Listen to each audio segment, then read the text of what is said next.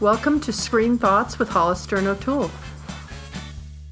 Hey there, Hollister. It's O'Toole, and we are podcasting live tonight from Bentonville, Arkansas. We are where the first Bentonville Film Festival is taking place. It opened this morning. And the festival was co founded and is being chaired by the Oscar winning actress Geena Davis. Yes, I mean, who doesn't love at least one or more of her movies over the last 30 years. Yeah, so we thought for this week's podcast, we would include some really thought provoking clips from Geena Davis's press conference this morning, as well as a quick look back at some of her just greatest works on the screen. So that means we would start, of course, with her Oscar winning turn as Muriel Pritchett in the 1988 film The Accidental Tourist. Yes, great film. What do you do, Mr. Leary? I write travel guidebooks. Accidental tourist. Why, yes. You're my hero. You know I love you, but I can't live with you anymore. I want a divorce, Megan. You think about it and give me a call, Muriel. Remember? Muriel Pritchett. Or just call for no reason. Call and talk. Talk? Sure. Don't you ever get the urge to do that? Not really. So, William Hurt's character in that movie, he was a travel writer. It starred, of course, Kathleen Turner as well. By the way, Kathleen Turner is an underrated actor. she is. She is really, really good, and she should be getting roles now. She would be very good in things like Marigold Hotel. She would. She would be excellent. Hmm She has a comedic sense about her. She's good. Anyway, I'm just moving along. Well, you know, that year that she was in the Accidental Tour, she was the Hasty Pudding Woman of the Year at Harvard There. University. Yep. Well, they had her to Harvard, and I think she might have just gotten a Karma Bank debit that year because as they were parading her down Massachusetts Avenue, she said she thought it might be the first year ever that an actress would be nominated for an Oscar three times. That actress being her for Accidental Tourist. Okay, I no longer want. I just wanted to play a clip of um, Geena Davis winning her Oscar back in 1988. The Oscar was actually presented by Let me see. a married couple, or I think they were married at the time. It's got to be Don Johnson. Yes, yes, yes. Yes, and um, oh my gosh, His- Dakota's mother. Dakota's mother, Melanie Griffith. And, yes, you know, just watching this clip, I had such a flashback because recently they were on Saturday Night Live Oh, together yes, I saw that. talking about their daughter's role in Fifty Shades of Which Grey. neither one one of them has seen, so it seemed very odd that they would be out there talking about it. But anyway, we digress. Yes, but check out this clip. Um, okay, I'm going to play it for you now. And what amazing competition there was that year for Best Supporting Actress. The nominees for Best Performance by an Actress in a Supporting Role are my wonderfully talented colleagues. From Working Girl, Joan Cusack. From The Accidental Tourist, Geena Davis. Mm, From Mississippi Burning, Frances McDormand. From Dangerous Liaisons, Michelle Pfeiffer. And also from Working Girls, Sigourney Weaver.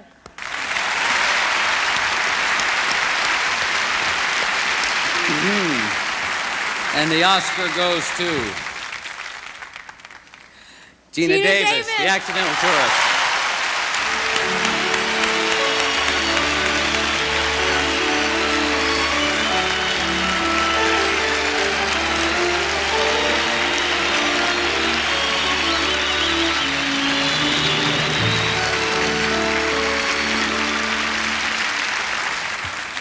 You. Wow, I, I sort of can't believe I have to go first. Um, I, I'm very thrilled. Um, I think, first of all, I should thank Anne Tyler for writing such a wonderful book. And uh, yeah, um, and after that, pretty much everything else, uh, I, I think, goes to my dear friends Larry Kasdan and um, Bill Hurt. And um, let's see, I'd also like to thank Ruth Myers, our wonderful costume designer, David Eidenberg and Susan Geller, uh, my, my wonderful acting coach, Roy London, and my, my other wonderful acting coach and uh, darling husband, Jeff Goldblum. Uh, thank you to all the members of the Academy.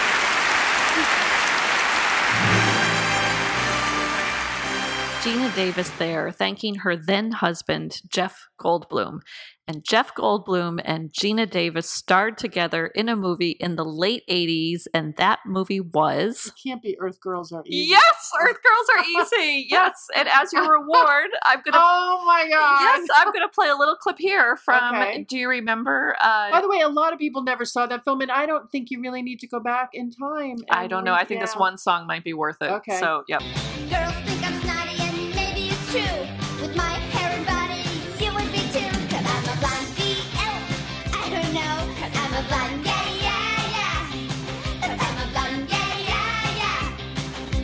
Okay, so since Hollister, for whatever reason, is demanding substance, Are we up to Thelma? we're up to Okay. Thelma. Okay, so Geena Davis was nominated for another Oscar. Thelma and Louise came out, of course, in 1991, It an did. iconic film. Um, and this is my little bit of trivia about Thelma and Louise, written by Callie Khouri. Do you know one of the um, distinguishing features of her screenplay, Thelma and Louise? I actually do know, but I don't want to take away your thunder. Okay, all right. Even if you're bluffing, Okay, no, Um, it was handwritten. It was handwritten. So the last screenplay to be optioned by a big Hollywood studio that actually was submitted by hand. She didn't have a typewriter or computer. She wrote it pen on paper. But so much more important than that is I remember very well. You have to remember when the trailer for Thelma and Louise came out. Now, keep in mind, it's the same year that Anita Hill Oh, is uh, uh, talking on the Hill, right? right? I mean, uh, which, and then it was the first year four women were were elected to the Senate. So it was sort of like the year when all of a sudden we were sitting up a little straighter, thinking maybe we could do things. And this trailer comes out about these two girls that go on a lark, and the cops end up chasing them. We of course don't know why. The trailer did not at all um, let you know what was going to happen in the movie. Thelma. I'll get it! Thelma, i've not told you I can't stand it when you holler in the morning. I'm sorry, doll. I just didn't want you to be late. Hey, how you doing, little housewife? Louise. Now, I still have to ask Daryl if I can go. You mean you haven't asked him yet? Thelma, is he your husband or your father? Thelma and Louise are going fishing. How come Daryl let you go? Because I didn't ask him. He's gonna kill you! I left him a note. Thelma and Louise are going to catch hell. I'll have a wild turkey straight up and a Coke back, please. Thelma! Oh, what? Tell me something. Is this my vacation or isn't it?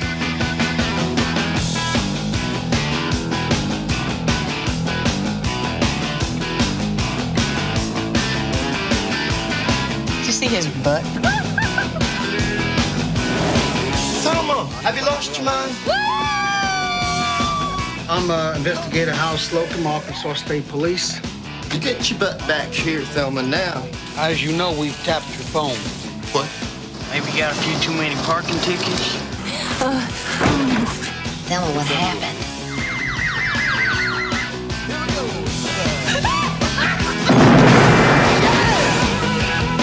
You're getting in deeper every moment you're gone. You want to step back and get in your car again, please? I swear, three days ago, neither one of us would have ever pulled a stunt like this, but if you was ever to meet my husband, you'd understand why. What? Boys, shoot the radio. The police radio, Louise. Got it. Thelma and Louise. How do you like the vacation so far? we'll be drinking margaritas by the sea, Mamacita. So we all went to the movie and we all were giddy high when we left. But the truth is, I think Thelma and Louise is one of the great tragedies. I do. Oh. I think when you think about it, that the only recourse they had was to drive off a cliff. Hollister, you know, if you had been driving, we would have made it across the canyon. Well, I almost killed her today, but we're not going to talk about that. Um, but I have to say, we were all high, and everyone talked about it. But the but the fact is, she was this man was trying to rape her, so she kills him, Mhm. and they're so frightened that no one will believe them that they go on the lam, and it begins this this downward spiraling trap of there's no way out. And well, you know, this is another bit of trivia tragedy. from the screenplay. It is a tragedy. in the original screenplay, Callie Khouri beheaded the attacker. And the director Ridley Scott said that is too much. Oh. Viewers will turn off. Well, you know, there are those that say it could not be made today. That you would because well because um you know it's it's it's too violent the women's response is to, you know that right now in today's world it would not be as re- received as it was then. But i remember walking out of the theater feeling like just a little bit taller. It was almost when the what was that michael douglas movie? Um oh fatal attraction? right fatal attraction. Oh. i remember going to fatal attraction with my then husband h2 and um, a friend of mine and her husband and we went to dinner afterward. They didn't speak during dinner. Neither one no it was a big deal Oh, this like was you- after Fatal of course Attraction. because there was this Oh. great empowerment and it was the same kind of feeling when we left. But the truth is looking back on that movie years later i think it's a very sad tale and i don't think there's anything funny about it Well, do you remember how controversial it was? It made the cover of Time magazine, I believe, and a yeah. lot of men were up in arms because they said that there weren't any good guys in the movie. And I beg to differ. I thought Harvey Keitel, who played the cop, I thought he was pretty empathetic. And well it was the first role for uh, Brad Pitt. Yeah, okay, Brad Pitt gets a whole first, special yeah. mention. But the person who I was thinking of who plays there, a dumb blonde, which, by the way, is part of why, you know, men hated that film. He Well, plays a dumb blonde. that he movie made Brad Pitt. That's the that's the movie where he became a household word. But do you know who it came down to? There was another actor they were seriously considering for that role. Um, I think I've read it, but I don't remember. George Clooney. Okay. Yeah, George Clooney was called back multiple times, and they ended up in the end giving it to Brad Well, Pitt. it's so funny. They ended up friends. they the end. ended up Yeah, friends, you know. Thelma and Louise. Um, but the character who I thought was very empathetic was um, played by Michael Madsen, who played Susan Sarandon's love interest. I thought he was very empathetic. Now, by the way, he was very funny. There was humor in there when he was like, Yeah. "Really?" You know, you know, you could just Mhm. hear, you know, the verbiage of today. Really, seriously, you're gonna keep driving? You know, like you've got to turn yourself in. It's, uh, it's anyway. I think it's one of, uh, one of her finer films for sure. love Thelma and Louise, and um, great, great role for Brad Pitt. We're gonna skip the big one. We're gonna skip Um, a league, of, their, own, because we're going to the in- baseball game later this week, and we'll tell you about it later. That's right. So League of Their Okay. Own gets its own special podcast. Um, but Geena Davis has also distinguished herself on TV. Um, she won the Golden Globe for the show Commander in Chief, where she played the first female president of the United States. Now, here are the nominees for Best Actress TV Series Drama As a crime solving psychic, Patricia Arquette, medium. as a no nonsense police captain, Glenn Close, The Shield. As the President of the United States, Geena Davis. Commander in Chief. As the talented police interrogator, Kyra Sedgwick, The Closer. As the willful and cunning niece of Caesar, Polly Walker, Rome. And the Golden Globe goes to. Read it, lovely. Geena Davis, Commander in Chief. Well, uh, thank you. I'm, I'm very happy, and I, I want to let the Hollywood Foreign Press know that um, I'm delighted. This is really wonderful for uh, a fledgling little show like ours. It's, it's such a pleasure. And, you know, uh, as I was coming in, uh, I felt a little tug at my skirt, and I looked, and there was a little girl, maybe eight or ten, in her first party dress, and, and she said, You know, because of you, I want to be president someday. And, uh, and I, I just, I, well, that didn't actually happen. But, uh,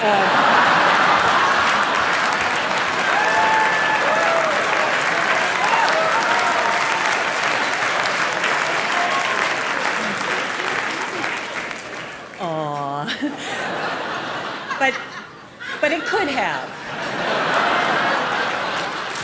It, it very well could have. And if I was in the farmlands of Nebraska or, or somewhere, there could have been a, a little girl tugging at my dress. And, and were that uh, to be the case, then all of, all of this would, would be worth it. I so want to thank. Sometimes women get to play roles where they're a really big deal, but you know something about them is a little crazy. And she didn't play it that way. She was really a woman empowered. It was a, it was a good role for her. And of course, what was amazing about this is Geena Davis did an amazing job. She wins the Golden Globe. She's nominated for an Emmy, and then the show was canceled. Um, so it was pretty short lived. Um, Why was it canceled? Do you know? you know, I don't know, but it, perhaps it was a little bit, you know, before its time because what show just got renewed that reminds you of Commander in Chief? And here's your clues. Okay, in Commander in Chief, they called Geena Davis Madam President. She wasn't elected. Are you she going to say Madam Secretary? Yes, Madam Secretary. Okay, there you go. Okay, and then uh, Geena Davis's most recent turn on TV Ah, Dr. was Nicole, on. Yes, Dr. Nicole Herman, and she plays a really tough surgeon. You can't drop a bomb like I have a brain tumor and expect me to decide anything. I need to know more. You don't need to know anything that you don't already know. Okay, great. Why the pills? I'm getting a migraine. You're not helping. Sort of a mean surgeon, and her husband is a surgeon, and apparently they actually use his hands in some of the Grey's Anatomy's uh, shooting that they do. Is that That is yeah. true. You know what? I'm just going to have to insert a clip here from Geena Davis on the Jimmy Kimmel show. I just thought it was so funny talking about her now husband, who who is a surgeon. Now, your husband is a surgeon in real life. He is a surgeon. Does he yeah. critique your uh, your technique and your? He, he wormed his way onto the show. oh, he did. Yeah, yeah. He actually he knows the medical consultant who works uh, with Grey's, and he's actually done hand inserts on Grey's before. Oh. They hire real surgeons to do, you know, if it's a tricky operation, they, you know, and they cut to the actor looking like they're doing and uh, so he knew her, and unbeknownst to him, he calls her up and says, "Hey, get me on a, uh, you know, in a scene with Geena," and uh, says, "I'm going to be on the show with you." get off my show. What are you, what are you doing? So he just says, uh, yeah, um, um, I'm hoping that you'll be doing the operation. I was going to be doing a, a C-section. I hope when you're doing it, and then I'll be able to say, here, let me, let me show you. I said, are you insane? I'm in the show. Yeah, I'm the surgeon in the No, no, show. no, I'm the expert. These doctors don't know anything. But They you- really don't.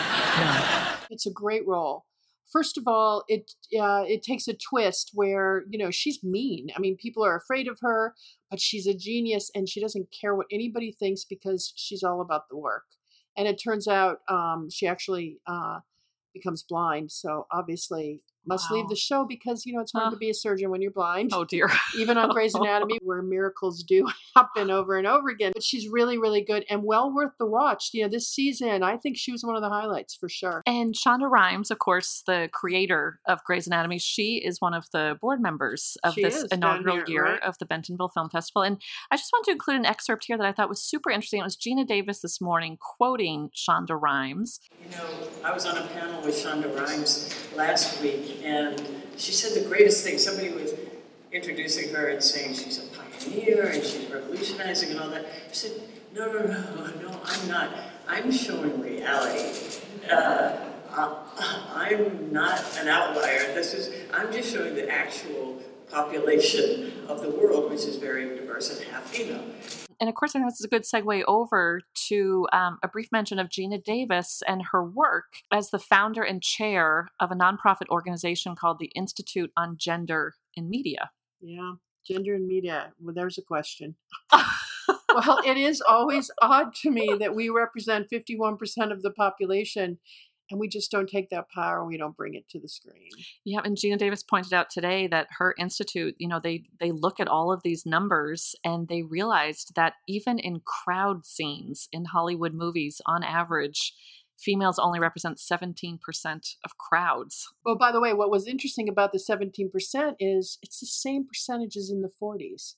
In Mhm. other words, uh, hello, we haven't made any progress whatsoever. Right. But she also pointed out that um, she told this Mhm. great story about how you can make a small difference by making a suggestion wherever you go uh, to try to make sure that the young girls have a mirror into themselves and then also a window into that which they aspire to be, which are the two two primary things that I personally believe um, a young a young girl needs to have. So when I was making Stuart Little, there's a scene with a boat race and uh, with uh, remote control boats, and I was watching the assistant director set up the scene, and he would pick a little boy extra, give him a remote, and have him sit down, and then pick a little girl to stand behind him as his cheerleader, and so he's going down the road with all the boys having the remotes, and I, I said, hey, Louis, what do you think gave half the remotes to girls? And he said, Yes, yes, of course. And switch it. And that's like the tiniest example, but it happens everywhere we go. Every time we go to a studio and present the research, their jaws are on the ground. They had no idea they were leaving out that many female characters. And every time, I can pretty much say that every time some project has changed right in the room, uh, that they say, I, I have to go, I have to go change this. Oh my God, I didn't realize.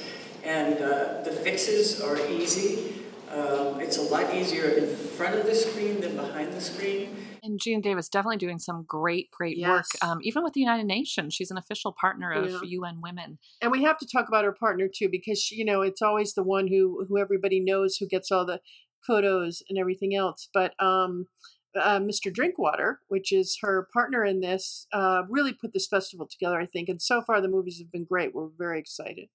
Yep. And um, two last bits of trivia about Geena Davis. Okay, she is also a world class athlete. As if being an Oscar winning actress is not enough, at one point she was the 13th ranked archer in the United States. And I, I believe she tried out for the U.S. Olympic team in archery. Well, who knew? You know, I mean, I think that's pretty impressive. Well, not only that, it's um, archery is a brain game, and she's a Oh. smart girl. She's a smart girl. She is a member of Mensa, the Mhm. Genius Society. Yep. And one other piece of trivia do you know the movie where she got her first credited role?